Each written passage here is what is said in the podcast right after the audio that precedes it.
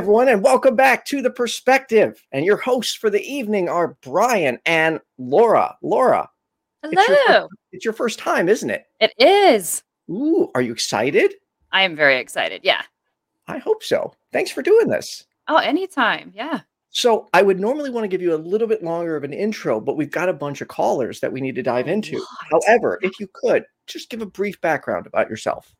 Okay, awesome. So really quickly, um, I just started a few months ago with Unapologetically Me on YouTube. Um, and now I've recently started a podcast um, called Skeptic Hangout. So I'm kind of working on both of those right now. And I'm doing lots and lots of stuff like this, popping onto people's shows and running my mouth. It's fun, isn't it? I love it. Brian, how are you? Oh, doing just uh just fine. Uh always excited to uh come back on the uh the perspective and take some calls. Yeah, let's uh let's dive in. I'm ready Well, to go. Before we dive in, uh, anyone watching, just know we tackle supernatural and paranormal claims, belief in aliens, conspiracy theories, uh, and even political claims. We'll take anything and apply a skeptic's lens to it. So call the number at the bottom of the screen 951 364 2430. But we're going to jump to our first caller. Uh, Bo wants to talk about why he believes in God. Bo, you're on with Brian and Laura. Hello, Hey. Bo. How are you? Are you there? Brian, do you hear Bo? Crap. Say that again. They couldn't. Oh, Bo, Bo, can you hear you us? us?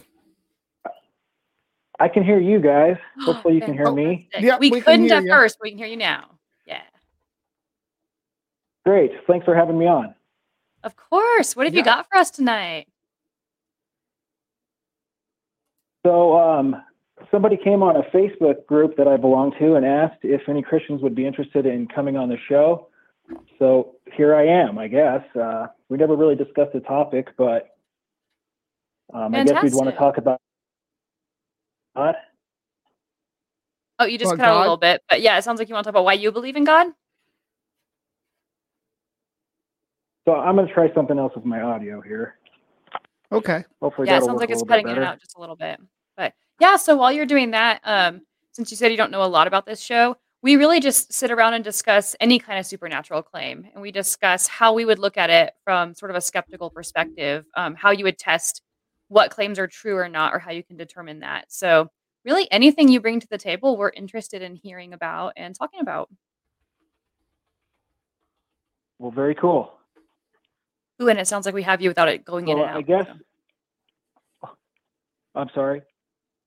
Go ahead. We're we're listening. All ears. Okay. So um, I, I guess where I would start with the uh, existence of God from a supernatural point, um, I base my belief um, on science, uh, laws of physics. Um, I also believe uh, base it on information, and information not being physical. Um, as far as uh, physics and everything like that go, I, I would say the only three explanations I can come up with for a universe even existing would be a the universe has always been here uh, the universe created itself out of nothing or a supernatural creator brought it into existence. And i think the first two fail based on the laws of physics. I So guess are that would be my you- initial comment. Which laws of physics are we looking at? Did, did, did it fail? Did you which say laws it- of that- that- yeah. well we could look at the first two laws of thermodynamics Mhm. um, we could look at entropy we can look at matter and energy not being able to create itself out of nothing Okay. Uh, entropy. I, I, I like the topic of entropy. Uh, uh, for uh, for the listeners here, can we uh, can you, you just define empatry, entropy for me? Um, I, I guess at a very, uh, I'm not a physicist, but at a, a Mhm. basic level, I would say things tend to break down. Uh, fuel expends its available energy, that sort of thing. Okay. Um, and But uh, for the universe to be eternal, uh, I, I believe it would be cold and dead by now. I don't believe we would still have fires burning, and that's why I say the universe cannot be eternal. okay. Uh, Okay, so I want to jump in really quick with that and ahead. ask a question if that's okay. Yeah. Mhm. So you said there were three different reasons that you can think of for the universe to have come into existence. Um, do you think that it's possible there's any more reasons, or are those just like are they the only three you can think of, or are they the only three that you think are I've- possible? Well, if anybody could come up with a fourth, you know, I would be all ears and I would love to hear that. I've been asking this question for quite a long time and I've never heard a fourth option that was valid. But yeah, if you could come up with one, I'd be more than willing to to listen to that.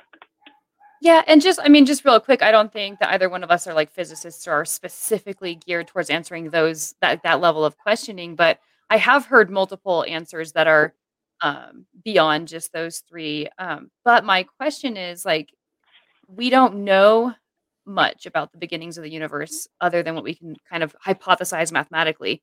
So I'm wondering how you come Well- to those conclusions that those are the only three. and Yeah. even mathematically we don't we don't we just go back so far to where what they call the singularity is so far that i- our models what we have as our understanding of the the laws of physics kind of break down at that point but that's not to say that's the beginning of the universe but anything that happens before that's speculative including Right. uh, what kind of physical laws were in place including laws like what you're talking about entropy and things like that we can't speculate about anything beyond that point scientifically. That's where that's where science ends right now. We push it back and we push it back a little bit at a time, uh, sometimes fractions Uh, of a what I would second at a time, but we keep pushing it back. But anything before that, we just don't know. Mhm. Sure, and I would say I base my position on what we do know, what we can test, and what we do see in laboratories. For instance, when we use super colliders and we create energy from matter, like what would have happened with an energetic Big Bang, what we find is we have equal amounts of matter and antimatter. And we don't find that anywhere in the universe today. We don't find antimatter essentially anywhere when we should have equal amounts. So I, I, I think what I base my belief on is is what we do know. And I think that overwhelmingly points to a supernatural creator. If that makes sense. Yeah, so I guess I guess my question would be um twofold. One is um so if you have this the only way that a cre- that this could have come about is if it was created um and you can't go back before the big bang or before what we call the singularity. What is your explanation for how the creator was created? What what is sort of your reasoning there with that? So if a, if a universe can't be eternal, Well, I mean, how can a creator be eternal? for the Big Bang to happen, the singularity would have to come from somewhere. The matter would have to Right. come from somewhere. The energy would have to come from somewhere. Mhm. And Is- I think that it just popping into existence would violate known physical laws. Would would a god not violate known physical laws as well? To uh, for a god to pop into position, I think a, a god where I was popping into that. existence would be a lot m- is a lot more improbable and uh th- than the singularity. That's that's just the way that looks to me because the singularity is mathematical. We trace we trace it back to that. Uh, as far as a god, though, I, I don't know that there's any mathematical principles that would necessarily confirm a deity. Sure. And, uh, you, you know, you'd have to obviously argue with somebody that believes that God popped into existence. As a Christian, I believe that God is eternal, but I also believe that, you know, based on foundational Christian teachings, the first uh, page basically of the Bible, that God is a spirit, he's not physical. Therefore, he would not be bound to the physical laws. So my question about that is how does that work exactly? Because you're you're making scientific claims about the physical world that you say proves the existence of this supernatural thing. And I guess my question is how do you come to that conclusion? Where is where is the evidence for that or how does that work like scientifically? Where Sure. yeah, where have we seen spi- Yeah, the so what I'm saying spiritual? is based on Go ahead. Oh, I'm sorry. Well, basically, No, what go- I'm saying is I, based on I talked over you. everything we know about the physical laws, we know that the physical universe uh, couldn't bring itself into existence, Mhm. and it could not be eternal. And I think Okay. that leaves us with the only viable scientific option being a supernatural creator, somebody outside of the physical had to have brought it into existence. Why does it have to be somebody? I, I, I guess I don't understand that. Um, where where we make that leap from it being something outside of our known understanding of the cosmos uh must set this into well, not motion or outside our understanding of the universe. I'm saying outside of the physical, something not physical.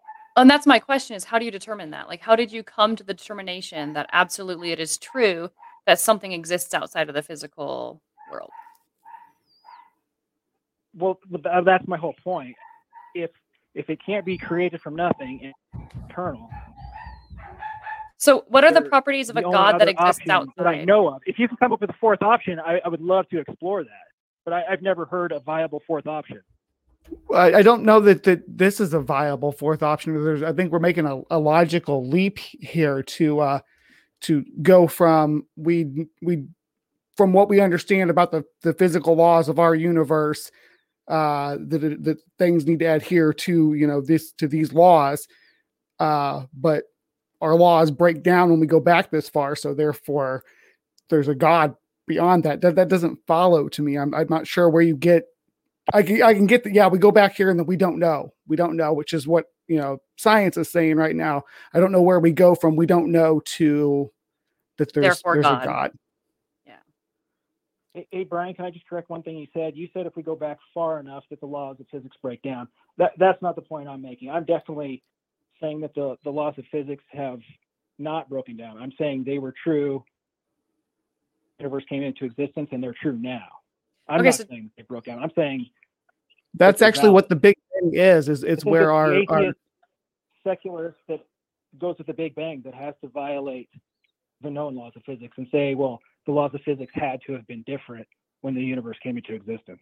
So that wouldn't be my position. So Yeah. just to just to make a correction on the scientific claim here, it's not that the the actual laws of physics breaks down. It's that our understanding of the laws of physics breaks down. So we just do not have the understanding to determine what happened um, at a certain point back into our past based on what we see in the present moment. That doesn't mean that there are no laws that Yeah. can account for the Big Bang. It just means that we don't know them. And, and that's fair. And that's why I would say that the evidence and what we do know and what we do test and what we do observe points to a supernatural creator at this point. uh, and that's where I'm confused because Yeah. I see a lot of physical stuff that I can test and touch and talk about, but I don't see how a a being with intent and with action and with intelligence can exist but not exist and be physical but not physical and have thought but not thought. I'm just having a really hard time wrapping Well, my mind around physical. this being. Thoughts aren't physical. They are when it comes to Yeah, chemical the, the fundamental Christian position is that God is a spirit. He's not physical. Okay, so how does that wouldn't work? be is by physical law. laws. you're I mean thoughts aren't physical. Ideas aren't. thoughts are thoughts are yeah chemical and elect- electroreceptor reactions synapse firing in your brain um, they're physical we can we can we can actually x-ray your head and see them going off in your in your mind they can ask you questions they can have you play the You can't- violin You can't, taste the thought. You can't. You can you well, I can mean, measure what- it what though is- is what, what he's does the saying. thought feel like? You can't. Anyway. Okay, so so I guess my question Yeah, is you have this you have this that it's not concept. I'm sorry, what? I was I'm sorry. No, go ahead. okay. No, I was just so my my question that I don't feel like you've answered that I'm kind of trying to wrap my mind around is you have this concept of this thing that you know exists and this thing that you know exists has properties that you know work and that they explain the the beginning of the universe and why we're here in our reality. And my question is how do you come to that determination that this being that has these these properties actually exists versus an idea or a theory that you have in your head? I, I base it on the first two laws of thermodynamics that the universe, a rock, a fire, uh, cannot create itself from nothing, and that a fire cannot burn forever. Those are the first two laws of thermodynamics. And if those two are both true and, and hold up, then what would be another plausible explanation for the universe coming into existence other than a physical, powerful, uh, personal, which I could get into later as to why I would think it would be personal, being bringing that. yeah, we- we'd have a long leap to get from where we're at right now to the the personal part. Yeah, I agree. yeah, But- I I haven't really so far the stuff you've listed off I haven't really agreed with much of it um uh so let's go back through though. Like I don't want to get into personal. What was the first characteristic that you were giving? The oh yeah okay. So first of all the thermo thermo, thermodynamics okay? So the second law of thermodynamics uh, is that you know uh, entropy, essentially, uh, what we talked about at the beginning. It's you know things uh, winding down. Essentially, it's uh you hear it as a uh, an argument for the universe not being as old as as, as it is. Yeah. Um, so how old? Uh, how old do you think that the, the that the universe is based on what we see? Do you think that it's the 13.8 billion years that that the, that the model shows? Uh, no, I, I, don't. And what's interesting is I just heard a study come out uh, not too long ago. Now that they may be off years, but uh, that that aside, um, I, I, do believe based on the science and the Bible. Okay, so if the models, if the model is built, well, hold on, hold old, on, because we, we need to address that real quick. So if the model's built to show that we're the, the state we're in right now, as far as moving towards entropy, is what they expect based on the model that we've built, then it's what we're seeing is what we expect to be seeing in within the within the framework of the model, right? What he's asking is is there a is there a flaw that you're seeing to the model that we have that shows that our universe is as old as we think it is which i'll grant is updated as we get more and more information about the universe Sure. Uh, yeah, I think there's a lot of issues with the uh, the dating of the universe. But um, I mean, get, getting back to the entropy point, I'm, my my point really isn't how old it is or how young it is. My point is that it can't be eternal. The who said it was? Who said it had to be eternal? That's definitely not my model. Doesn't say it's eternal. Well, I'm yeah, so, saying, making the point that it can't be. Well, you're making you're making a scientific claim that now so you're saying it can't be eternal. We don't know that for sure based on the evidence that we have. We can say it appears not to be. Well, surely it appears not. Fire can't burn forever. Right, but we don't know what's beyond our universe. Cold and dead. It would all be right. It would be cold and dead. There would be no fires in outer space. I mean, that's but that's not what our model shows. It, our model shows that it'll be where it is now. Why would you? Why do you? Why are you thinking it would be cold and dead? be, because a fire can't burn forever, it would expend its available energy. And if is, it's eternal, if it's if it's always been burning, it can't just uh, a perpetual motion machine is. is so anything that's burning's always it always been burning. No, I'm saying it, it, if it was always burning, it would not still be burning. I'm saying all the fires would have eventually burned out. Just like when you have a campfire, it eventually burns out. Okay, but let's let's campfire. This campfire has been here for millions. Yeah, but you can throw new logs on it. It's that new new fuel can be added to the fire. Uh, we're making you're making an assumption that that that the model for our model to work uh, that it had to always been burning to to to not begin at the at the Big Bang. And that's not the case. It's that we don't know from before, but the, the fuel has been there. We don't we don't know. Uh, how long or what ignited it. Uh, uh, uh, using your your fire analogy, we don't know what ignited it. So, uh, or or when it ignited, even because, like I said, it's just, the Big Bang is just when our model breaks down, when our our understanding of the physics of, of the time period breaks down. That's not saying it's the beginning, but we don't know is is the current answer. But uh, no one's claiming oh it had to go on forever or anything like that, or that it that it that it started at this point. It's I don't know is the is the current answer. Okay, yeah, and and I've talked to plenty of atheists, and I would say that that's probably the majority view is that it is eternal. To be honest with you, that's kind of what I found. That's kind of a bit of an argument ad populum, where it's like because a lot of atheists that may or may not be educated in science believe a certain way that therefore it represents like the scientific view or the the what we think is the correct view i would say that's a little bit um uh, it's an incorrect way of looking at it because I, I can tell you from my perspective as an atheist, most atheists I know don't think that the universe is eternal. So now it becomes like a tit for tat, you versus me. What do atheists believe? But what I'm more interested in is is why you believe what you believe. And um, it sounds an awful lot to me like um, sort of an argument from ignorance. And don't take offense to the term ignorance. It just means like what you don't know, you don't know, right? So you're arguing, well, I don't know how this is possible, no. therefore God. And I'm trying to get from the I don't know how this is possible to the God. I'm sorry, go ahead. Oh no, I, I don't take any offense to that. I know exactly what you mean. The argument Okay. from incredulity or uh, Yep. a God of the gaps theory, and that's not what I'm I'm trying to say. I'm saying it's a positive answer based on what we know, based on what we see, based on what we can test. So That what can my- what can we say based on the the laws that you're talking about? Like, okay, the universe. Let's let's assume, for the sake of argument, that you're correct. The universe has to have had a beginning and an end, and that the universe is going to run out of energy. That it's going to burn out. Um, how do you get from those two things being true to therefore what created the universe is this thing with these properties? That's what I keep kind of going back to. Is I think we all agree on what we observe now, and I think we all agree on what is currently our reality.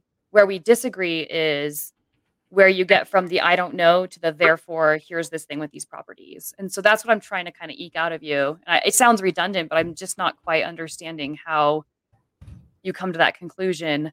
And I would just reiterate that I've been asking for a fourth position for for many years. I've never heard anything viable.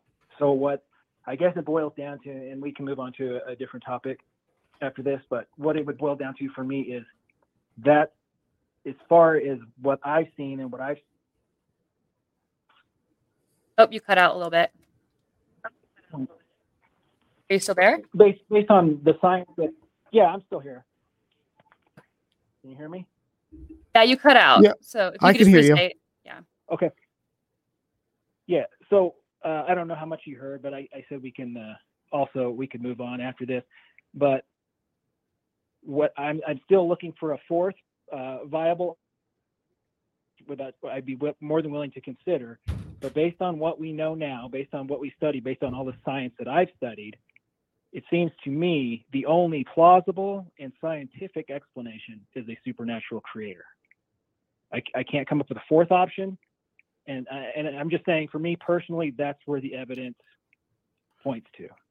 I don't think that we've even got it close to that being what the evidence points to. Um, I we would like to talk to you uh, uh, about some of your other stuff here, uh, uh, some of your additional uh, things that you had mentioned that you, that we could get to. Unfortunately, we're short on time. We got a few calls waiting in the queue, so will we be able to get you to call back maybe next week or uh, or the week after? If you want to talk to me the week after, Sure, I'll but, call back and we can we can talk about how life is information based. If that Oh, that'd be a good topic yeah. to pick back up we're on. Yeah. definitely. Uh, It was fun talking to you though. I really enjoyed it. no, thank you guys. I appreciate you having me on. Yeah, thank you, Bo. Sorry for the phone issues. Oh, it might not even be on your end. I don't know. Don't worry about it.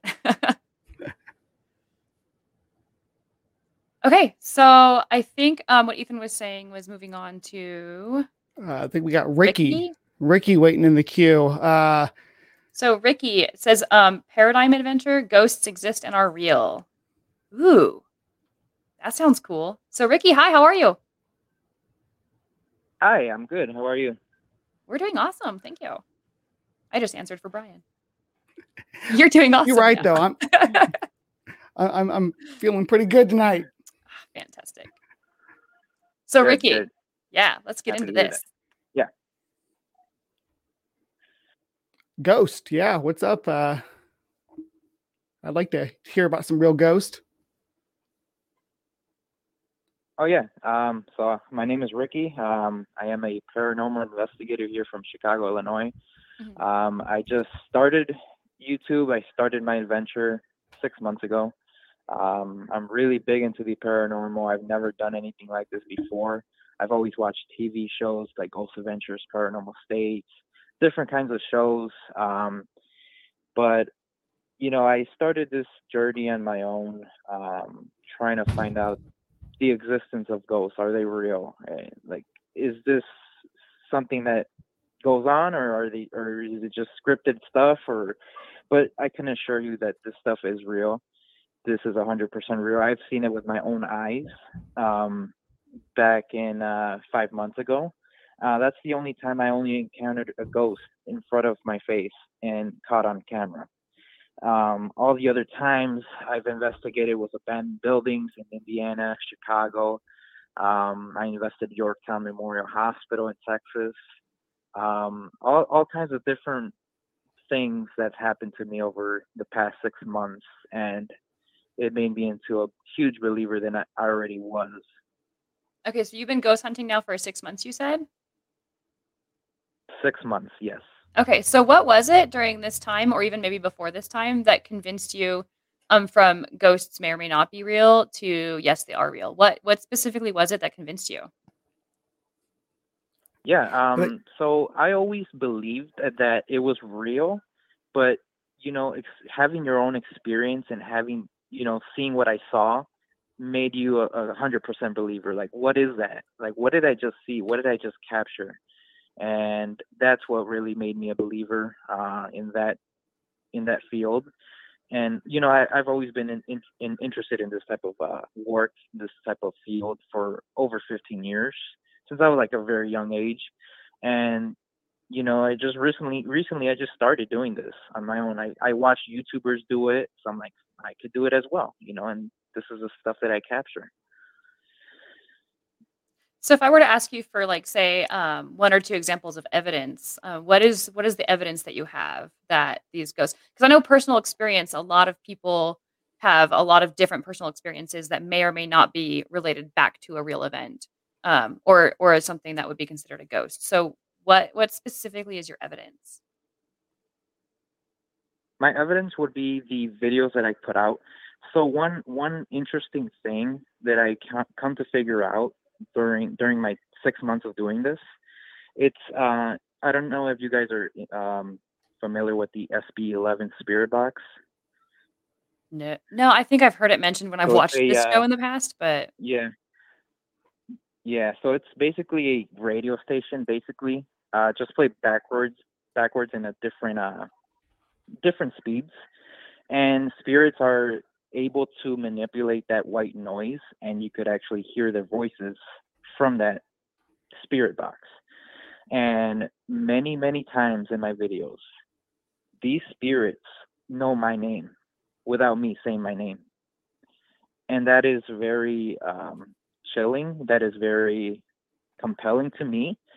How is a spirit knowing my name when I have never said my name walking into this location? And it's been very, uh, it's, it's been more than one location that this So, happened. this is a they- box. They, they were on my videos. Mhm. I was just going to go back to the spirit box thing to make sure I understand. So it's a box that you Yeah. play Yeah. radio stations or radio waves backwards. Like, how does that work exactly? So you can manipulate this spirit box however you like. This certain spirit box that I have has a, a, a uh, AM and FM playing at the same time. You could manipulate them as in how fast you want the the uh, the uh, radio stations to go. Um, they some some are very slow, like channel, channeling to different stations very slow or very fast. I like putting my um, my settings on very high, very fast, and reverse it. Because if you listen to the radio forward, you could hear voices, like just like I'm talking right now. That was going to be If my I question. were to reverse the radio station and you hear voices like I'm talking right now, that's kind of questionable. Like you can't hear voices backwards. Have you ever like heard? I'm talking right Have now. you ever heard of the Satanic Panic? Do you know what that is? uh, what was that again? Have you ever heard of the Satanic Panic? Uh, a little bit. It was the satanic. Uh, what was it again? Satanic Panic, and it's okay. I'll I'll go ahead and explain. So. No. a I lot of people freaked out it out. because when you took albums that were like heavy rock albums and you played them backwards, um, they were hearing Oh, like these different oh, yeah. words Oh, come yeah, out, like different yeah. messages. Ozzy Osbourne was the one I remember the most. Well, Yeah, I, maybe yeah. Alice Cooper too, but Ozzy Osbourne, yeah, you play him backwards, and he- oh, then what's he hear him. saying here? Yeah, Yeah, and what they've determined is that like Yeah. language has certain sounds and, and textures and stuff to it, and that just statistically, if you play things backwards enough, enough things are going to sound similar enough to other words that you're going to pick up on them, right? And so sometimes you'd listen to that Yeah. and just hear gar- garbling and gooking and not really know what it is. But then when they tell you the lyrics that you're supposed to hear, and then you listen again, suddenly those lyrics become clear. Or if they say, "Hey, there's a voice in here; it's going to Yeah. say a word. Listen for it." You'll you'll listen for the one little bit of that that garbly gook that sounds like Ooh, a word. remember the uh the Laurel and Yanny thing that went around on the uh uh I think it was social media where you played the little video and some people would hear it saying Yanny and some people would hear it saying Laurel. Do do you remember that? Because it, it- it's the same I- deal. It's, I it's do. your I am very familiar Ooh, with somebody that, in yeah. chat.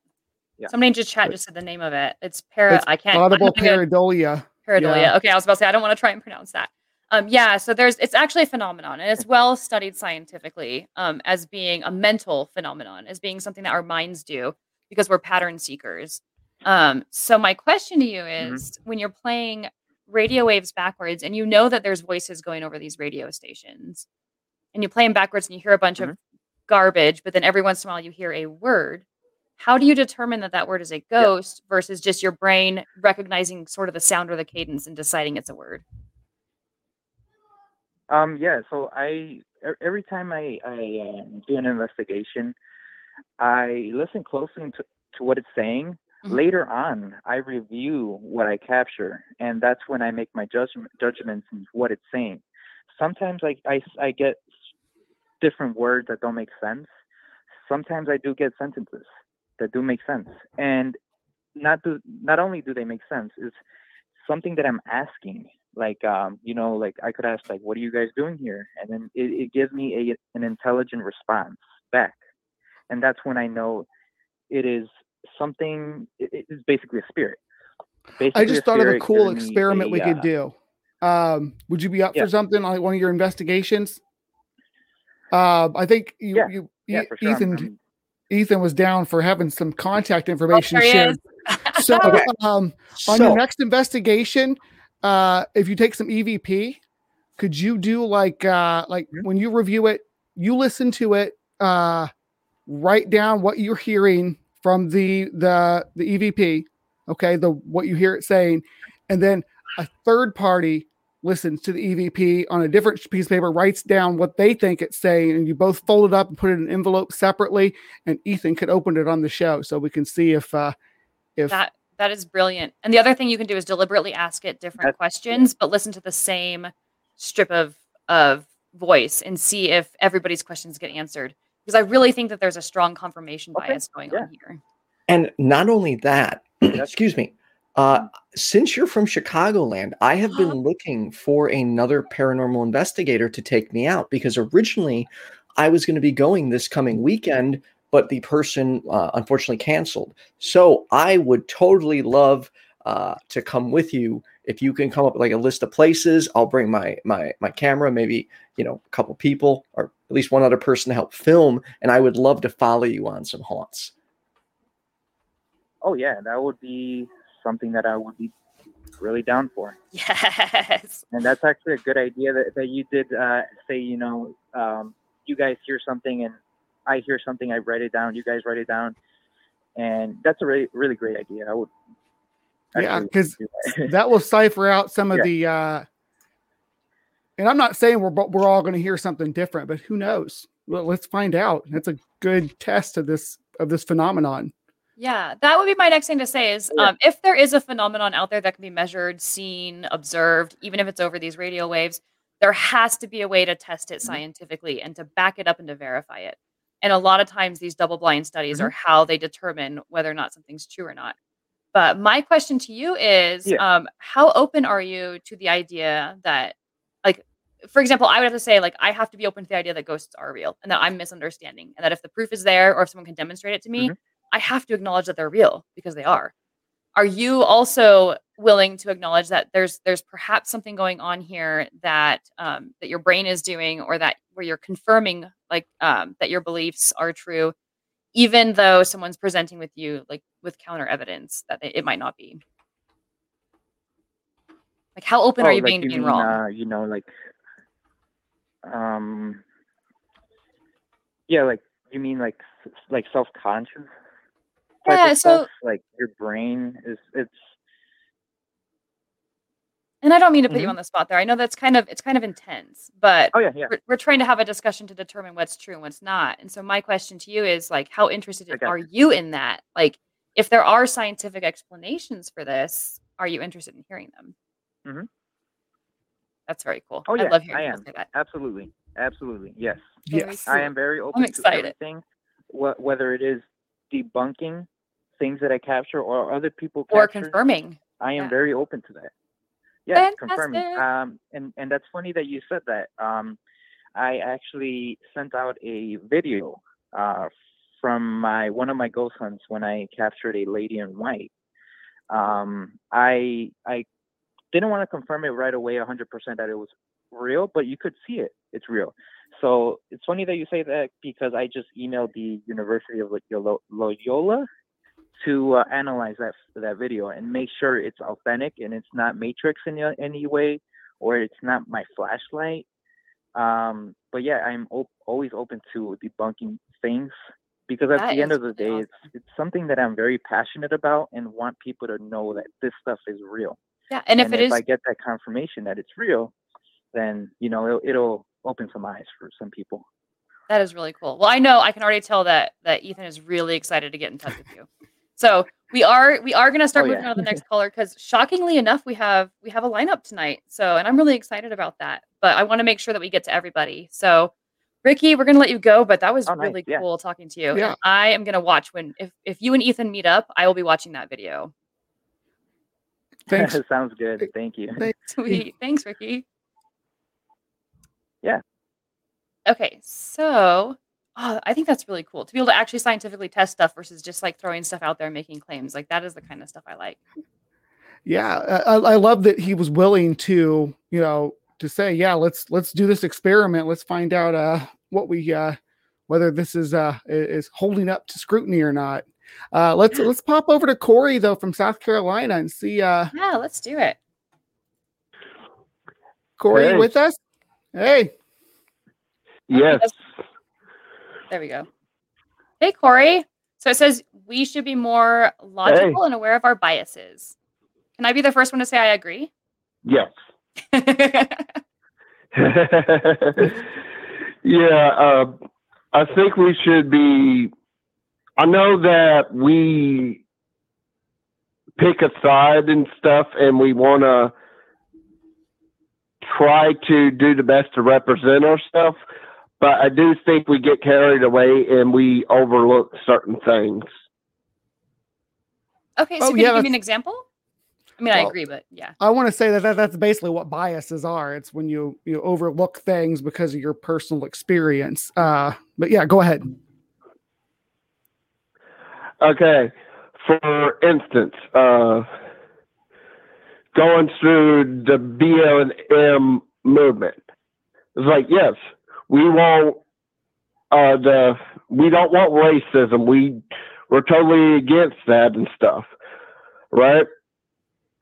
But stuff like was like the defunding the police and stuff like that, right?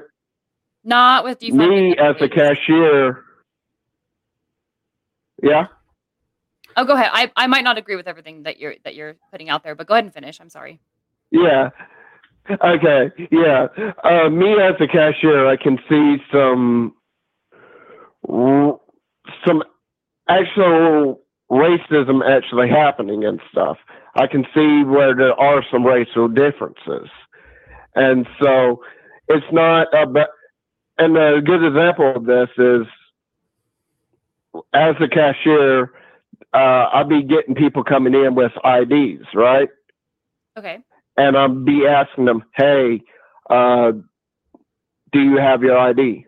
More than less, I mean, more likely, a black man is not going to have their ID. Now, I don't think that's personally on them. I think anybody would experience the same way. I look at it as a foundational issue. I look at it through heritage and stuff like that.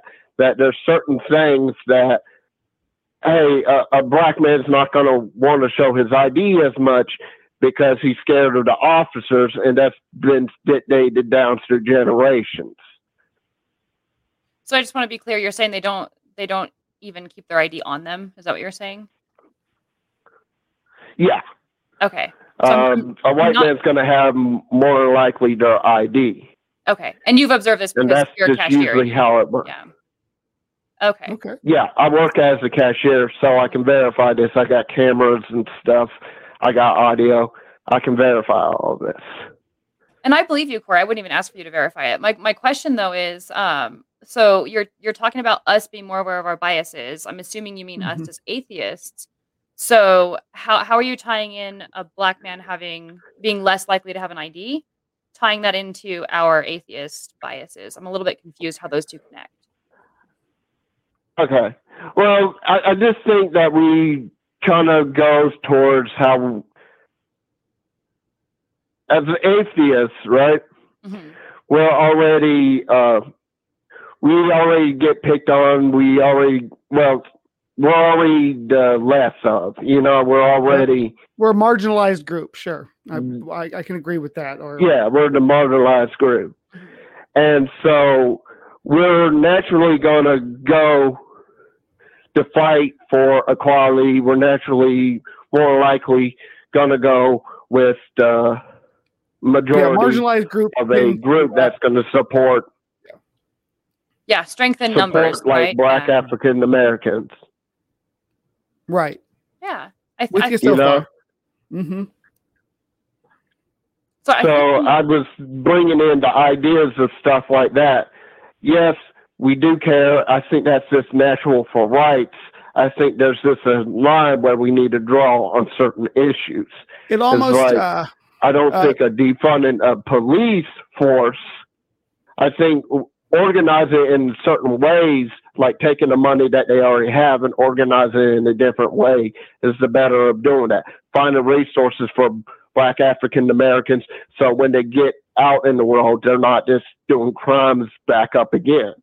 actually the uh, defund the police that's what it was a, that's what it was about was reallocating that uh, the funding towards other social services to supplement police it was just a really bad uh, way of, of selling the idea by call by ha- making that the hashtag and making that the name of the movement it was it was bad bad PR uh, that that wasn't the the initial uh, I, I don't I don't support that that uh, that notion that they would actually you know take just take the money from from all the police and uh, no what we need to do is, is is about it's about police reform. It's about reforming reforming our legal system. It's about uh, basically reforming the whole entire judicial branch is is what the movement is really pushing for if you think about it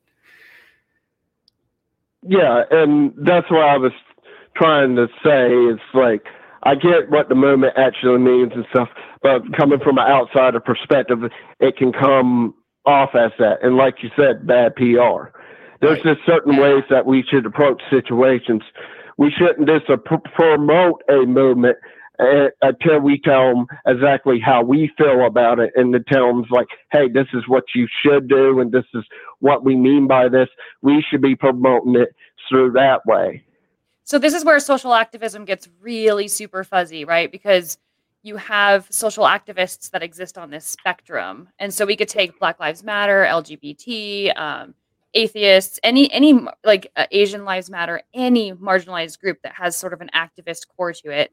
You have this spectrum, and so when you say like be careful aligning yourself with that um, that activist movement, I agree with you. Like you should know what they represent and what they're calling for, but when you have this fringe group that's sort of either miscommunicating or over communicating or getting violent about something, um, I really hesitate to say that it's good to allow that fringe group to scare us away from all rallying together, right? So there's there's some in LG, like some parts of the LGBT movement that I might not agree with, but I'm still going to support the rest. And some parts of L, uh, Black Lives Matter, but maybe not defunding the police, right? individuals can be radical without the whole Yeah. movement being radical or Right. extremist Right. And I do agree though, um, Corey, with your with your statement that we we need to understand what it is that's being represented and we need to speak to like either against whatever that per- little bit is or we need to speak for the bits that are good. We need to do better at communicating what our stance is. I agree.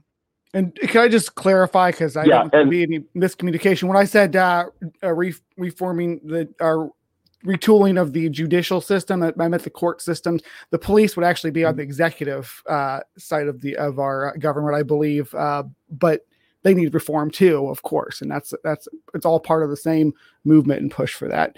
Go ahead. Yeah, and that's what I'm trying to say.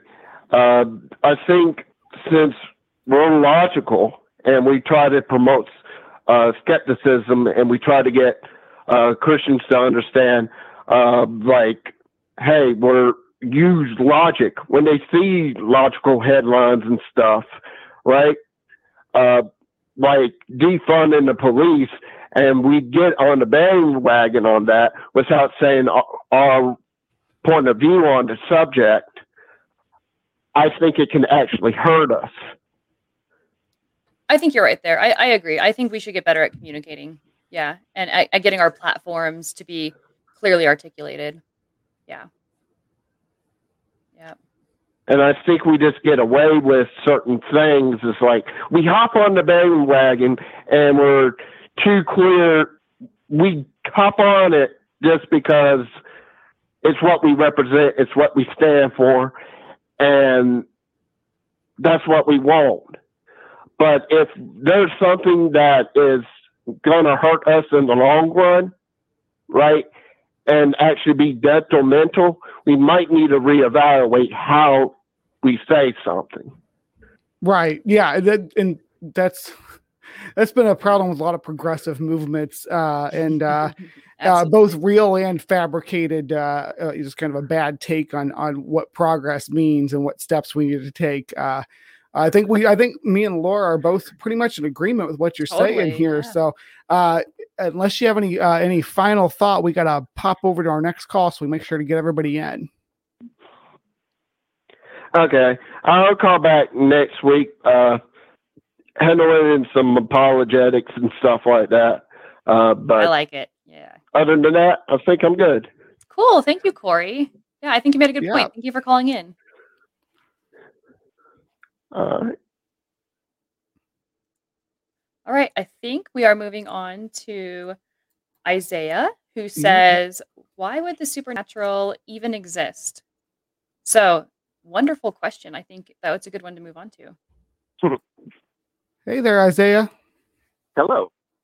Hi. Hey, how's it going, Brian? Doing all right. Uh, Aloha, Laura. Good to see with you. Aloha. Thank you. You too. yeah, calling from the Big Island. So yeah, um, and also, uh, um, I have the fourth option for your first caller, Oh, and it Do ties tell. into why the supernatural would even exist. So um, this is kind of this is an older idea of the deity. Instead of it being immaterial, it's actually absolute substance. It is the highest possible energy density that space can even hold. I know it's a, it seems like a radical concept, but um, you're familiar with the initial singularity of the Big Bang, that idea? correct. yes. Yes? Okay. Mhm. So combine that with quantum field theory. In other words, it's not an infinitesimal point like dot. The field of the, sing- uh, the, the singularity, imagine it like an infinite quantum field. It, just, it has no ends. And even embedded in the logic of the Big Bang story, the singularity is all there is. There's no nothing space outside of it. It, it effectively has no borders. So it's a little bit of a conceptual shift there to think of it as an infinite uh, substance, and then space times arise like bubbles in that substance. I think I've heard this theory before, actually. yep. Yeah, the idea that universes are actually bubbles and that there might be many of them.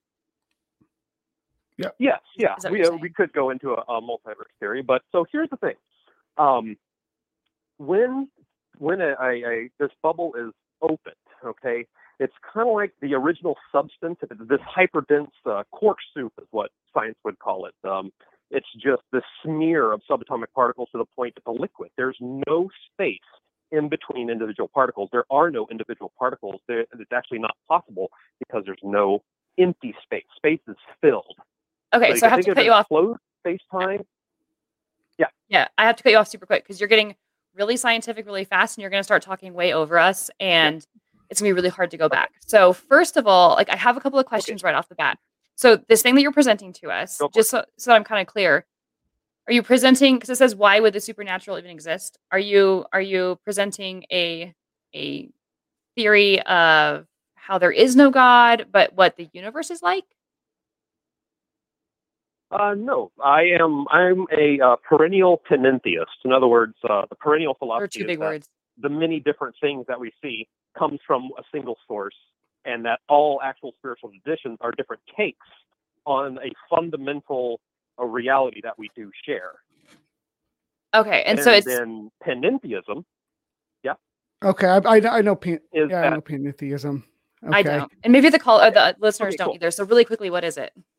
Well, he kind of just I think it just It is- explained Like it it's just there. oh, okay, that's what it is then. Okay, all Yeah. Okay. all the That, stuff uh, that we find here is within a larger God, pan in theism, Got pan it. all. Okay. So anyway, long story short, if you consider this oceanic singularity, this is this is the Almighty. There's nothing possible greater, and I would argue that it is the only thing worthy of the title God. There's no possible greater thing than an infinite absolute. So, So it sounds like you're that aside, defining. think of it. Okay. I'm sorry, what? You're de- so you're defining the universe as being God, like the universe and everything in it is No. God. Sort of is. Uh, Is Oh, within. You have to bear with the don't one want- who's never heard of this before. I don't want to. I don't want to tell you what you believe. Okay, I'm just uh, from my experience with uh with yeah. Go ahead. Yeah. Okay. So if you can imagine this infinite singularity like liquid light, it is just an ocean of liquid photons. Universes are places where the space is bent apart, and the inherent forces, and like this is pure physics, are spectrumed apart just like a rainbow. Okay. And our type of matter, out of one of six types, is in one of this these. The, let's go with six colors uh, that that are unfolded when a universe gets lofted open. Okay our type of material does not rise by itself. Um, and we actually have scientific evidence of the universe being able to stabilize five other types of matter. One of them is in the standard model of particle generation. And just real quick, we got quarks, Oh, right? There's But hold on, just just real quick before of we quarks. before we move too far into it, I, I just want to uh, clarify something because it's it's my understanding that that the uh, this when, when the universe was in this the singularity state uh, that it, that there was no matter that it was uh, that, that there was an energetic state uh, before the Yeah. at, at the point of the singularity. I have It's- heard that before. Yeah, yeah, it's beyond matter. Like atoms, atoms are like 0.0012 spaces, 1% actual stuff taking up the volume. And then we go further into quantum field theory, those actual subatomic particles are excitational states of universe spanning fields. So it's more like water droplets jumping off the surface of water because it's being vibrated. So what we're calling actual stuff isn't really it's made of very, very, very small amounts of what we call actual stuff. So what I'm talking about is no space between subatomic particles. It is it's far denser than matter. I mean, we would get into the nuclear pasta type stuff in the middle of neutron stars to find anything of comparison. Okay, so just That's to an kind of absolute means. just to kind of bring it into like some sort of really coherent argument that we can talk back and forth about because I could probably listen to you talk about this for about an hour and probably understand very little of it. um what i'd really rather do is like kind of start to go point by point and sort of either digest it and sort of start to understand it or maybe pick it apart and ask some questions about it um There's a because it lot to sounds- unpack here. Sure. yeah and there's just too much for the amount There of the show we have left and so dang it like i i could spend okay, hours talking to you about this but i i need to kind of bring Okay, it back down to I can wrap it up real fast. well if i could just ask you like a question Can I or wrap it two up? sure yeah go ahead Sure, go for it. Okay. okay. so So so, basically, when a universe is spectrum, sorry, Nope, you go go ahead. ahead. I'll listen. No no i just i just wanted to let you finish go ahead Okay, so when a universe is spectrumed open, our type of matter is only one of the six colors that simultaneously arise. And the other colors would represent other, um, you could call them membranes or regions of space time that are in this universe but are beyond our observable sphere. So they're parallel like membranes that we share the universe with. And this would be evident in the five times more dark matter that we can't see but is influencing physical matter, and the five other types of quarks that our universe renders stable in the standard model of particle generation. We've got three levels of quarks and their anti-partners, and pretty darn um, sh- good surety that there's no force density above that. are you saying that So antimatter actually evaporate in ours. Are you saying that the antimatter then that we observe exists outside? So our our bubble has matter, and that the antimatter we observe, the reason we can't find it is because it exists outside of our bubble. outside of our membrane, but Yeah, inside membrane, the yeah. same universal bubble. So it's still within the. So here, I got you. All of matter is like cool colors in the rainbow, and all antimatter are the warm colors. And this They're is just analogy, right? Arising, but they are separate. Yeah, it's an analogy. Okay. we cool. get into geometry, but that's a No, no, let's keep it at analogies because I'm really grasping to understand all Sure. this. Sure. okay, so we have all the So, spectrum, yeah, and I get it. um, So keep let- going. yeah, it's spectrumed apart, and our our region is directly surrounded by another larger region that would pattern for the next density level of matter type particles. So you could call it a, a parallel realm.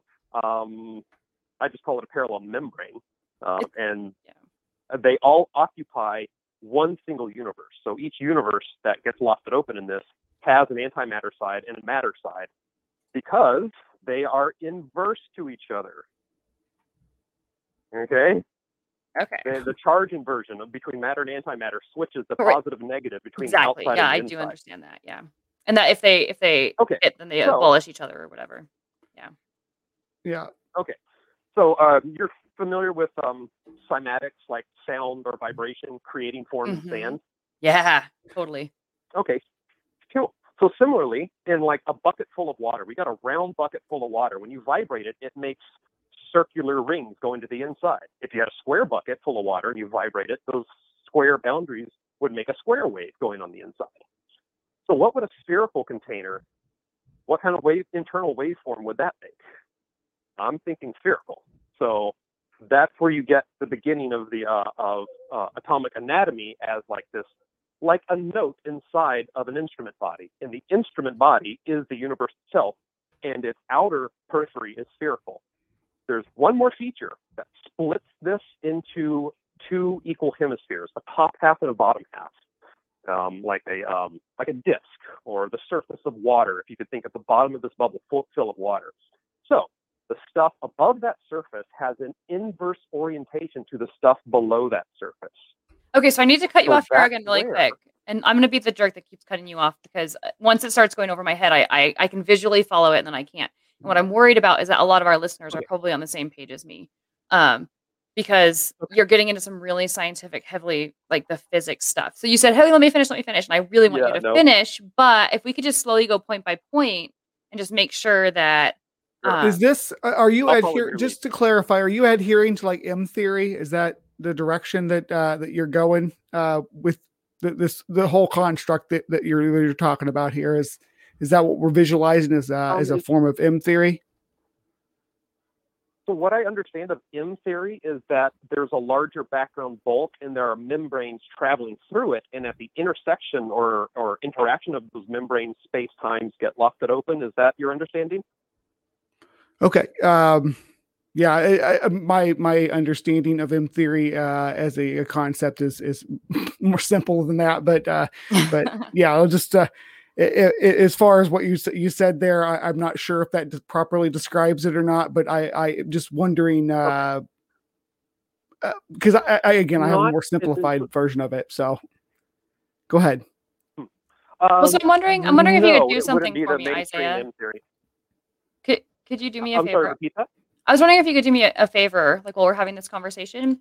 It's going to sound really pedantic, but um, when it comes to physics and arguments about physics, I think the best people to have that are physicians, like not physicians. My brain's physics Physicists. physicists. Thank you. My brain went plot. There's just too many things cramming into it right now.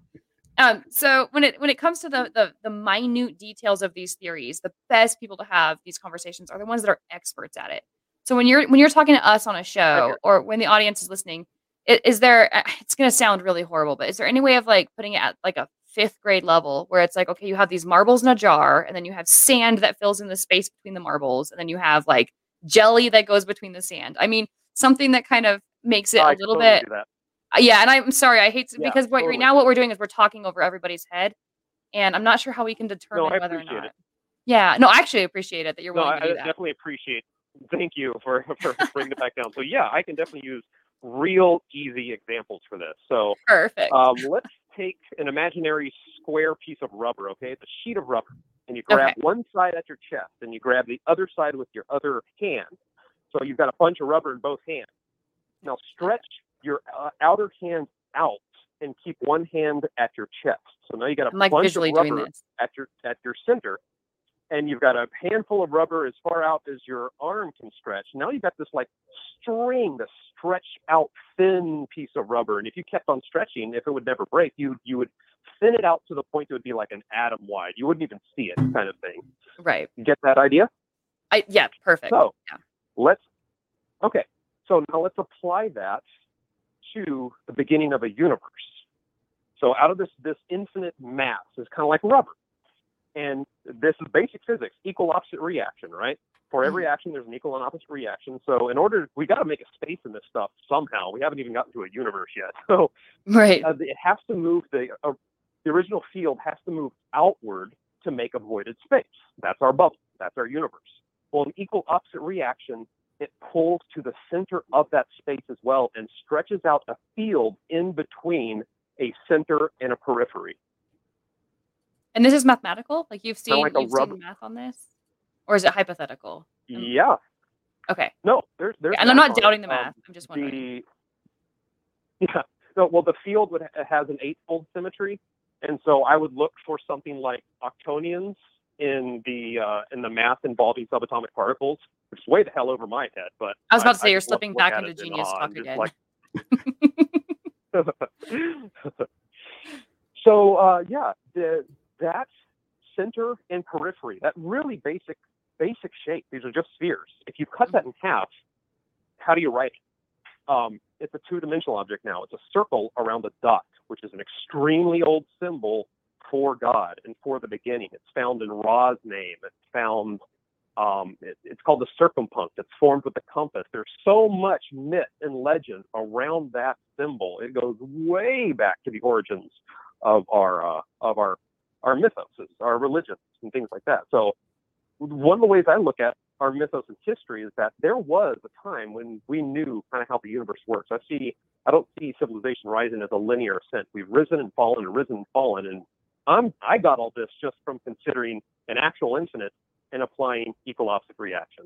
Pretty pretty Okay. basic stuff. So now we're moving on to something a little bit different, which is which Well, is real like quick, uh, could I just I want to thank Ian Davenport for his uh his uh, Ooh, thank, I'm so into this. I'm not paying attention. Yeah. Yeah, yeah, his, thank you, his Ian. super his his sticker. Thank you, Ian. Yeah, so now we're moving on to something a little bit different, which is the the civilizations and and the advanced technology civilization theory. And I've I've heard it a lot, and I found some arguments compelling and some arguments not compelling. But what I want to Yeah. know from you, kind of, is um, you have this whole sort of, and I hate to put it this way, but it almost sounds like you have sort of like this this religion or this worldview built around this this theory. And my question is, if there's so much science behind it, and if there, if it's so sound, why is this not the prevailing theory? Uh, honestly, I, several reasons actually. Uh, some of the leading scientists, both geologists, um, cosmologists, and everything, had an initial bias against any kind of religious story. So anything that was discovered that remotely could be attributed to something biblical was eschewed or shunned. And certainly that's not like pure science, but nonetheless, it was part of the, the social milieu at the time. And I think science is still catching up and it's great that we go off what we observe and what we can test and everything but again we gotta we gotta imagine outside the boxes that we So- prescribe for ourselves. I'm- I'm actually really interested in, in that uh, this idea that uh, that the scientific community has a, a like a like a bias towards uh, uh, religious concepts. It, it, it seems like more what's happened is that uh, the, the the religious concepts didn't hold up to uh, the scientific method, and were or they don't hold up to the scientific yeah. method. Yeah, I think the first problem that I have with that Yeah, claim quite a is that a lot of the early scientists were Christian and they were they were trying really hard to prove their Oh. cosmology. And in some cases they were sort of in some Yes. ways able to. So I don't really see that particular Yes. argument holding up. And then the other thing Okay, is a lot of so these the things that you're talking about are anti-Christian. Like none of none of this stuff that you've presented supports Christianity. So I'm I'm really having a hard time with that one. Mm-hmm. i'm not necessarily trying to support christianity but i do see it as an instructional mythos which is is more than we really have time to get into let me give you an ex- a specific example in geology the early geologists were catastrophists the evidence they found suggested that some huge freaking thing happened not all that far in the past, maybe 13,000 years ago or so.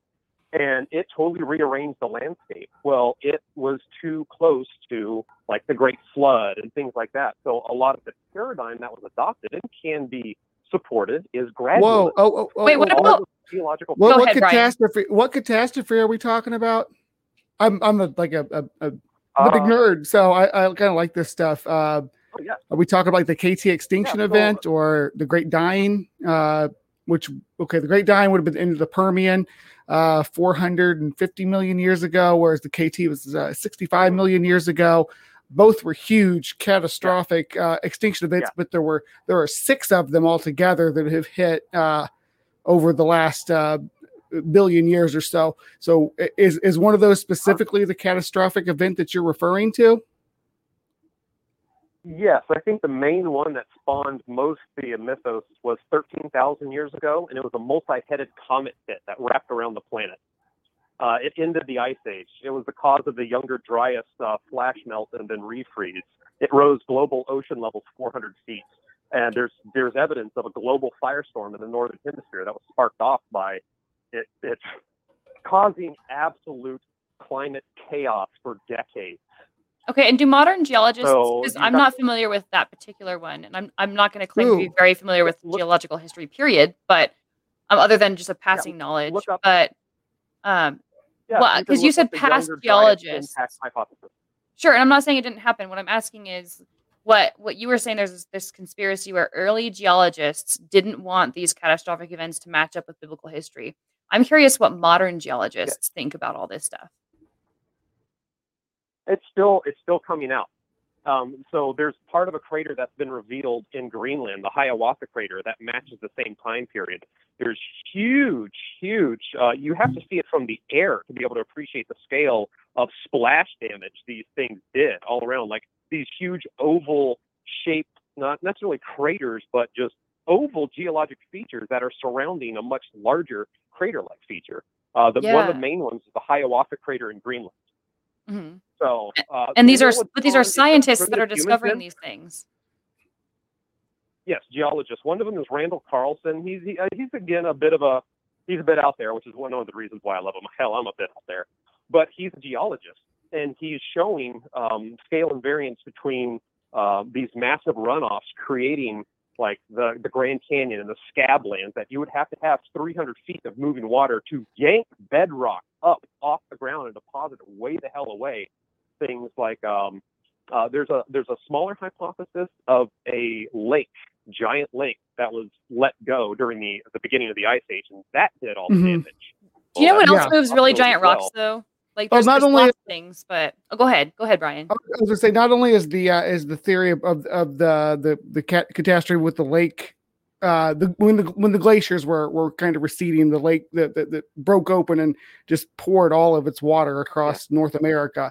Um, is that there's actually Yeah. physical evidence for that event happening? Uh, we actually see, Yeah. uh, you can actually stand up on the hill. The, I, I believe it's in the Black Hills in South Dakota. You can actually stand up and you can see where it uh, it kind of washed out as that lake as that dam broke. Uh, it was an ice a dam of, of ice and uh, just glacier material, rocks and tree branches and whatever got Yeah. caught up in the Mhm. ice. Yeah. Yeah, no, we have evidence of a massive, um, pardon the term, flood of water at that time, but it's attributed to Lake, I believe Lake Okanagan, it was called. Um, and just just try to appreciate the kinetic force and release of a comet hitting a, hitting the ice cap. I mean, Oh, they impact three times faster than meteorites. The, the amount of heat and flash vaporizing of all that water would very easily account for not only the 200 foot rise in uh, ocean level that was in two pulses, but also exactly what Lake Okanagan is um, is attributed to having caused this massive washout that basically ended the megafauna of the North American continent. Okay. Uh, And- that's that's and it, it- that's uh when it comes to megafauna. This is a topic I just love. Um, I love so we can actually uh, Trace me. the- Thank you. we can actually trace the, the extinction uh, events of the megafauna to the earliest uh, in like in some North America you see it with the arrival of the the Clovis people uh now humanity uh e- e- evolved uh they evolved in, in Africa, and then uh, uh, civilization evolved in the Middle East. So uh, humans have been kicking around Africa for uh, a couple million years. Uh, we've been in the Middle Mm-hmm. East and in, the uh, Indian subcontinent uh, maybe a half yeah. a million years shorter than that, but we've been there for a long time. So the the megafauna in those areas uh, were basically are they evolved alongside of us. So uh, they really have this uh, this Yeah. natural uh, uh, drive to coexist with us and these and these instincts that these uh, animals in other areas of the world just didn't have. So when when you know these two-legged apes uh, arrived in in North America, the the mammoths and the giant ground sloths really didn't. Uh, uh, they didn't know to, to be scared of of them, so i- i- there was this mass extinction event that just rolled along, uh, and you can actually trace the the the last evidence of these animals with the arrival of humans to within. Sometimes while we're still seeing it we've seen it in in modern time because the uh like the islands in the pacific those were kind of the, the last vestige of these uh these rare giant animals uh and as soon as people came to those islands they wiped them out too you see like the moa the dodo uh es- Yeah. essentially birds are really uh, really prone to uh to suffer from this in, in island conditions uh Yeah. South America was actually an island too, and got connected with North. Okay, I'm I'm going off on uh, a tangent here. Okay, so South America was connected by the time people Yeah. got there anyway, but uh, we actually uh, can can clock the uh, the movement of of humanity across the globe with these major extinction events. Now, I'm not saying no animals died in impact event. I'm not saying no animals died Mhm. uh, in that in that flood during the uh, the younger Dryas. Or from Uh, climate changes. and However. I am I am leaning Similar. more towards uh, humanity being the cause of the extinction of the megafauna across the globe. Yeah. I mean, certainly they would have been dealt a huge blow like the dinosaurs were. All the big, complex organisms, organisms are going to have an extremely hard time when the normal environmental balance is just thrown into absolute chaos. There's no sunlight for, I don't know, weeks or months or more. And so those, the, the ones that survive would be easily picked off by man as well. Um, a, a real interesting feature off the coast of Russia are called the Bone Islands. And it's just piles and piles and piles of megafauna bones. Like So I they wanna- were a part of some huge wash. I kind of want to back this up a little bit because Oh. we're getting down this like incredibly geeky and fun sort of like Yeah. rabbit hole. But the whole and I love it. Like Yes.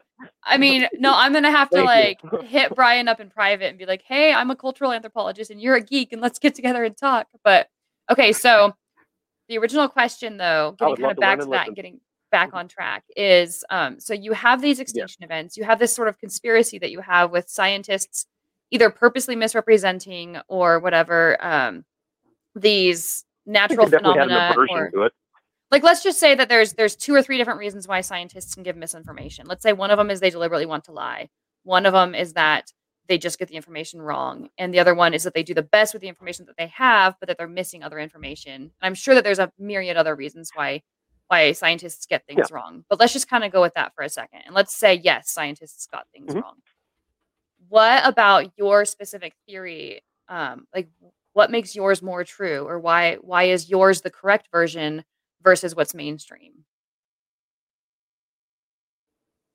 Um, I, I just I think it's plausible with all the evidence I have been able to find, and that takes a long time to get into a mainstream story. So, like the mainstream story we have is is the paradigm of the last several decades, and we keep learning, we keep updating. It's like, oh, we learn more about magnetism. It's not a supernatural effect. It's because the all the atoms are in alignment, sharing electrons, and things like that. So, um, I think well, it's a constant discovery. I think we're in the process of still writing uh, our past story, and I think that uh, this catastrophe is part of it. I think it both lends to fallen angel mythos and global flood mythos.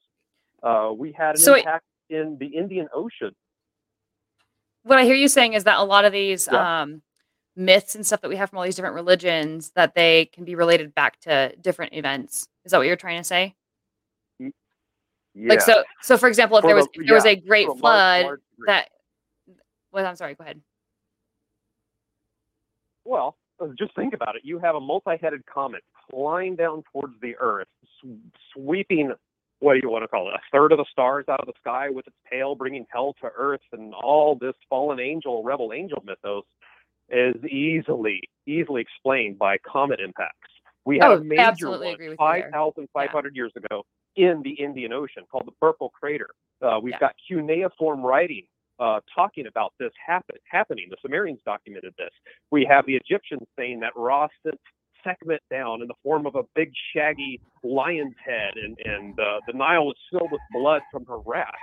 Yes, What so- would a comet be mytholo- mythologized So- as? I completely agree. Like I, we even have comets that strike today, right? Like comets are not new, and they they go back um, way before there were humans. And so I agree with you that when when you Yeah. talk about these cataclysmic events, whether it's a comet or a flood, um, or earthquake, volcano, whatever, that a lot of times they were Mhm. related to deities and they were worked into the the myths and the religions of that time. Um, in fact, I've even heard Yeah. it said that that Yahweh, the God of um, the the Jewish tradition, started out as a volcano and a war god. And now, don't quote me on that; it's just something I heard.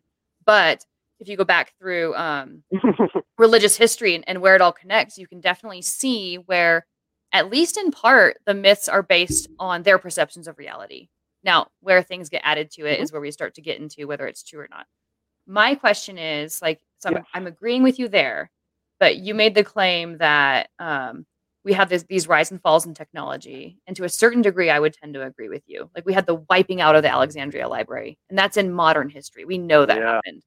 Right. So I'm we know that about that. information gets lost. I, yeah. Yeah. um, I, I, I would love to know what was in there. Right. Technologies get Um, lost too. There's All the there's- time. Yeah. Yeah. But what you're Yeah. talking about is sort of like this this ancient we used to know the secrets of the universe. And that's why we have this circle and this dot. That's where you're losing me. Like where where do you get that from?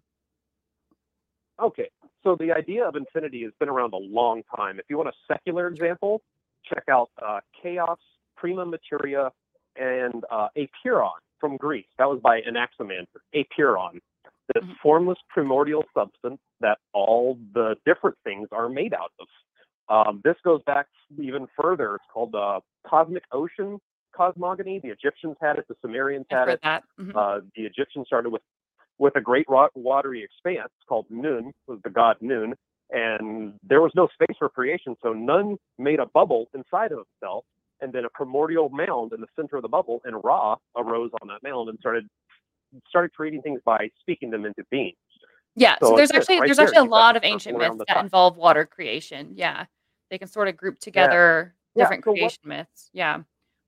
Well, I mean, Uh-huh. that you think about the way that we reproduce and your water breaking. So wherever that that baby's coming from, it's, I would say there's it's even more so- simple than that. I would say we're always like we're surrounded by water. The the earth is mostly water and like water is is a Yeah. big We're part. mostly water. Yeah, We're mo- yeah. ya. So I I I can see how um, life coming from water naturally, like what he said in the womb, and um, the fact that that so much of the earth is covered in water. The water myth isn't really that compelling to me in terms of how it relates to like very specifically to your claims. Where I, I mean, Okay. I, I What I got it.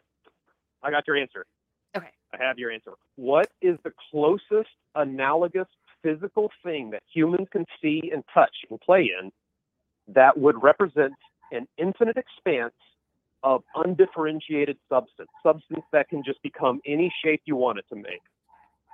What would we use? If I was going to tell a story about the infinite singularity that made all things, what human level Oh yeah, like water. I yeah, for sure. I, I'm with you. And the, and the ocean, way that we the translate ocean, the yeah. ancient texts and stuff, we we the, the word water a lot is used for. Uh, sometimes the the modern books will tra- translate to like ether or something along those lines, but they we we make it an Oh, analog to water. I get you there. I'm with you there, and that's I'm on board with that. Go ahead. Yeah. I just think it's a, it's such a highly functional symbol, which is why it would be storified for passing down through time in more primitive cultures that have no idea about universal beginnings or have even thought about it or or anything like that. So, and then again, just just considering basic physics, equal opposite reaction. If this infinite ocean has to move away from a space to make a bubble for creation, it also has to move to the center of that space equal opposite reaction. So that's where I get the circle around the dot. And that as a vibratory container patterns directly for atoms. A peripheral sphere-like, uh, and we've got the cloud model of electrons, but it's sphere-ish with a nucleus, and you've got So- a probability field strung out between it that the electrons appear in. So I have a question about like ancient So- symbology, right? So the circle and dot is very, very, very popular in ancient symbology throughout many different cultures, and it has many different meanings. Sometimes it's the sun, sometimes it's the earth, sometimes it's directions. Um, I just recently learned that the petroglyphs in the area that I live are actually directional. So when you see like um, a Yeah. a um, buffalo and it has a certain number of things sticking off of its head, the buffalo actually signifies something, and those things signify the distance where they found it, right? Like, a water is X number of miles away or whatever. And so that you have this symbology that already has a meaning, and we can determine some of the meanings. So my question is, if Yes. if if the circle and the dot exists with a specific given meaning that we know about, how do you determine that this other one that exists that we don't know the meaning to it? How do you determine that that is the meaning of that that circle and that dot? Like, where is that I, recorded? I don't. I just find Okay. I find it plausible, is what I have to say. Ooh, I like So, that. I love that uh, you use the word plausible. Neat that you mentioned that. I find it more plausible than anything else I've heard, and I'm very open to hearing more things. That's awesome. Circle around So- the dot. In trail sign, if you're walking on a trail and you find that sign, whoever left it, they mean they have gone back home the way that they came. I thought did not was know so that. cool. I like the hobo know that. signs or or whatever the traveler signs. Is that that is that where that one comes Uh, from? it's it, uh, I guess I don't know. Uh, It's just it's known as trail sign. That like instead of a, an arrow or a cairn just pointing where you go, you you've reached the end of someone else's trail, and that sign means that they have gone back home, that the way that they came. They haven't gone any other way. They haven't gone further than that circle and that dot. Okay, so then it also so, so I think you're you're almost you're almost like proving my point that there's a lot of different meanings behind that symbol. And so if we're gonna if we're gonna assign meaning to something, and we do this all the time as anthropologists and as um as uh archaeologists, where um someone will find something and because a similar culture has a similar thing, they will assign meaning to that thing without necessarily knowing. And then as they do more research, now they've got to turn around and put their foot in their mouth and they have to correct themselves. And that's why we get so much bad press, Mhm. is because what we try to do as people is as soon as we have a thing, we try to come up with the answer to it or the story behind it or the reason for it. And then we find that as we learn more We and more the- and more, we're wrong. Right. So We I guess story making ape. Yes, and and you, my friend, are human too. So I think my my point is that it sounds like you have a really good claim, or um maybe I even if you have story. some evidence. Yeah, I mean, it could. I hate to say that it's just a neat story. Like I, I'm not going to belittle it that much and just say, "Oh, that's a cool idea." Like you have something that's really complicated. It's really articulate. It's really well thought out. Um, but it's still at that claim stage. So I think my question is, Yeah. how do you get yourself, or how do you inspire somebody else or a scientist to get from, hey, we have all these different theories about the the beginning of the universe and the nature of the universe. Here's Mm-hmm. mine. Let's test it. Like, what's what's step two for you? Okay. All right. The test I use is math and geometry, and just um, you gotta you gotta do a little bit of logic work, very little, before you get to the geometry that gives you um, gives you testable answers on what we'd find in universal phenomenon. So it's simply this: the infinite one expanse, its waveform, are infinite ones. The original field was at maximum density, so the waveform is also at maximum density. The simplest possible expansive shape is a sphere. So, what kind of predictions does a, is a maximum sphere pack? They're all the same size, they're all the same expression of the same original thing. How much space does each sphere take up versus the space between the spheres? Okay, this is this is a So, hard. so this uh, Isaiah, we're getting hard, but this is a we're this is a known mathematical problem. yeah, we're getting back into And the heavy, heavy go- physics of it. Yeah, we don't we well- don't have any time because we're at the end of the know. show. I guess my question is like you're at the point now Oh. where if this is gonna be viable, you need to to move it forward.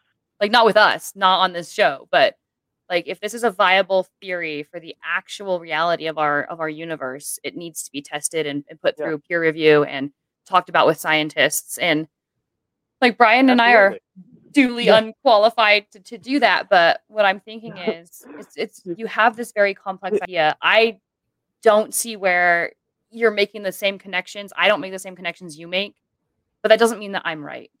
So I guess that's where that I'm that's where right. we're Yeah, no. or that you're right. And I appreciate that sort of honesty. I think that's phenomenal. Like I think for for this to become viable, mm-hmm. it needs more than just a discussion between the three of us. Yeah, it's, it's really uh, interesting ideas, and I like uh, I like uh, brainstorming about you know s- speculative uh, history as well. So uh, I- I'm always down for that. Can But just uh, finish real go Can ahead. I finish real quick because I, I want to be able to give the physicist something to actually chew on. I think that's something that you're going to have to do Okay. honestly, like through through academic channels. Like I, I think if you just spout it off here, yeah, I'm sorry because we are at the end No, of the I show. mean, we actually have gone a little bit over, You but can look up sphere packing. Now, I'm- Look up I'm what? Sorry, but you can look up sphere packing on on the wiki. It's a known Okay. mathematical problem. It's called the cannonball problem or Yeah, the orange problem. Stacking spheres Because- together. I, I Yeah, get yeah. it. Yeah, Yeah. it's uh, Yeah. we- I understand Yeah, the, so the the my issue. last sentence. Okay, my Okay. last sentence on this Okay. is that the percentage of space that the expanded spheres take up is sev- is just about 74% of the whole. The space between the spheres, where the original field is now contracted into motion, is 26% of the total. Okay, this is this is math beyond my ability to do, but luckily there's a lot more smarter people that have done this and found this to a high degree of surety. What is the dark energy expansive constant versus the gravitational constant that we find in this universe? It's 74% expansion to about 26% gravitational contraction, and that gravitational contraction is is one part matter that we can see and five parts dark matter.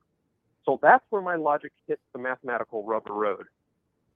That's and where so I that's where that's where you need to this go and take it forward. Yeah, and get it Yeah. tested and get it talked about. That's uh, because for that's me as a math layperson to be my- like, yeah, the two numbers head. are the same. I yeah, I can't confirm that for you. I'm just taking your word for a lot of the fascinating, things you're saying tonight. Uh, Yeah. honestly, No, look it look it up. I, I, I yeah, I use a lot of different words, and I, I've checked all this myself. I do string it together, but um, I can back it up. And I thank you so much for the opportunity to chat and share it with you. I do no, appreciate that it. is fascinating. Yeah, and and I hope that it was more me asking questions out of sheer ignorance than me trying to tear your argument apart.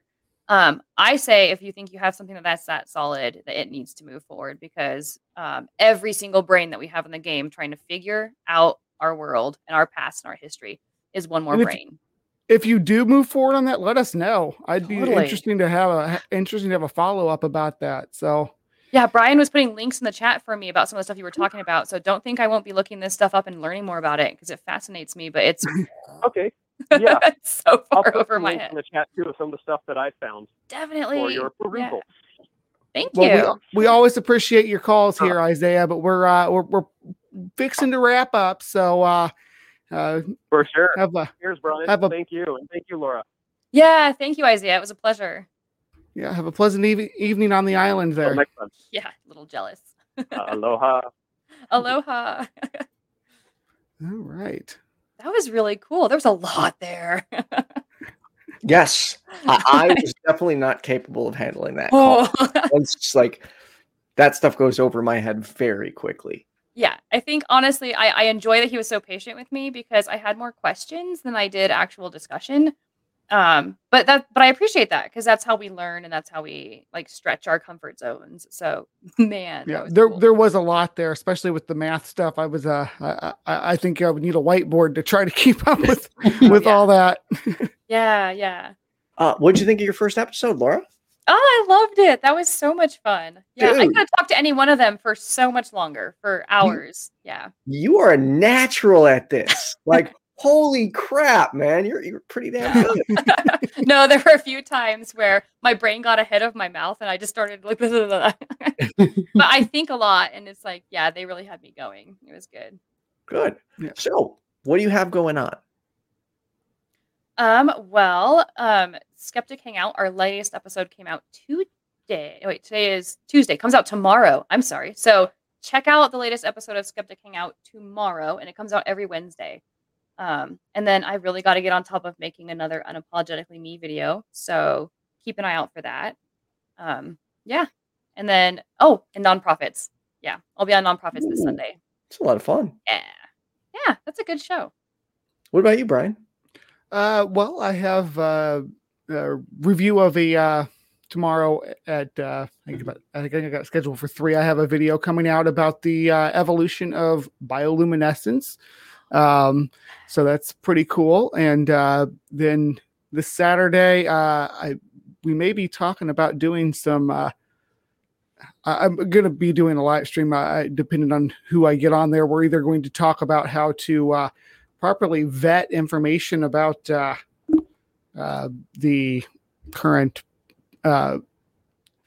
uh, uh, vaccinations and stuff that people are, are putting out. So we may do that uh, to how to how to do the proper research and go through and fact check things that, that claims that we see. But it's going to depend on if I can. I want to get somebody who uh, knows their way around some virology and immunology before I delve into it too much. So That'd be cool.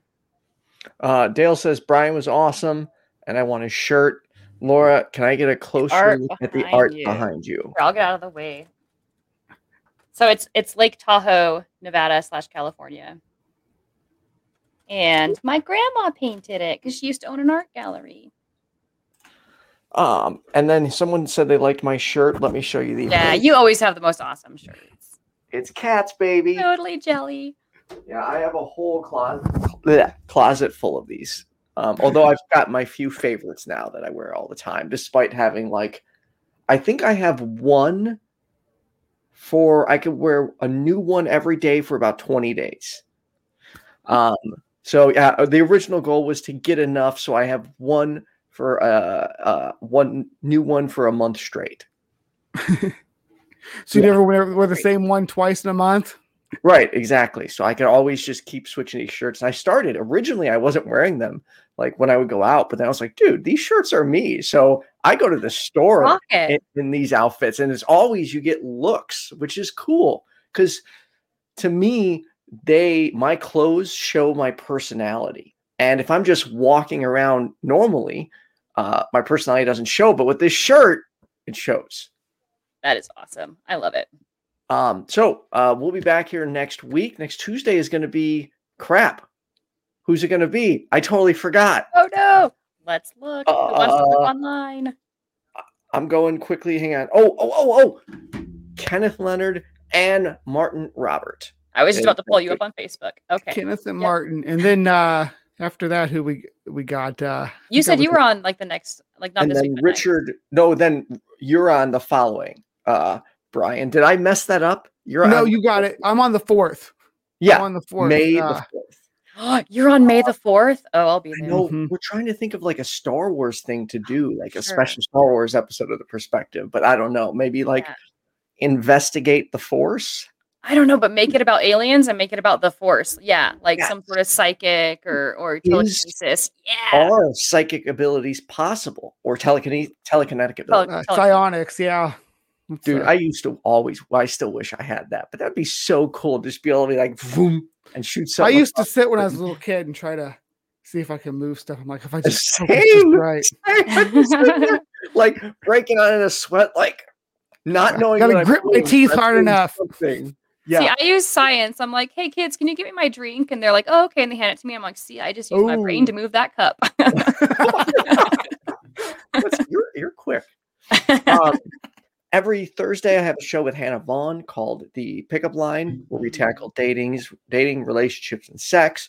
And every Sunday with Jenna Belk. Um, sorry, my brain's not processing information right now. YouTube.com slash the Ethan and Jenna show. And then Monday, I'm super, super, super excited. New show um, with Vila Bianca hosting. And our first two guests are going to be Kenneth Leonard and Shannon Q. And the format may sound familiar. They will be debating three topics while eating progressively hotter wings. So it's going to be so much fun. okay, so my question is, how do you get through three topics? Like, I get debating a topic, but do they switch after like every like two um hot wings, or how does that work? You know, we're still figuring that out. I just So tune realized in Monday right and see now what he figures out. I, we need to figure out like, is it two per topic and how long we going? Yeah, gonna have to work on that. Yeah, I you're so welcome for that. this I don't charge. I'm messaging B to get that figured out. Um, yeah, so it's gonna be fun, and I accidentally turned my mic way louder, so I have to like stand back. But anyways, that's that's all I have. Thank you, Laura. Thank you, Brian. Anytime. It was so As fun. always, their links are going to be in the description. And uh, I hope everyone has a safe and wonderful week. Yes, definitely. Bye, everybody.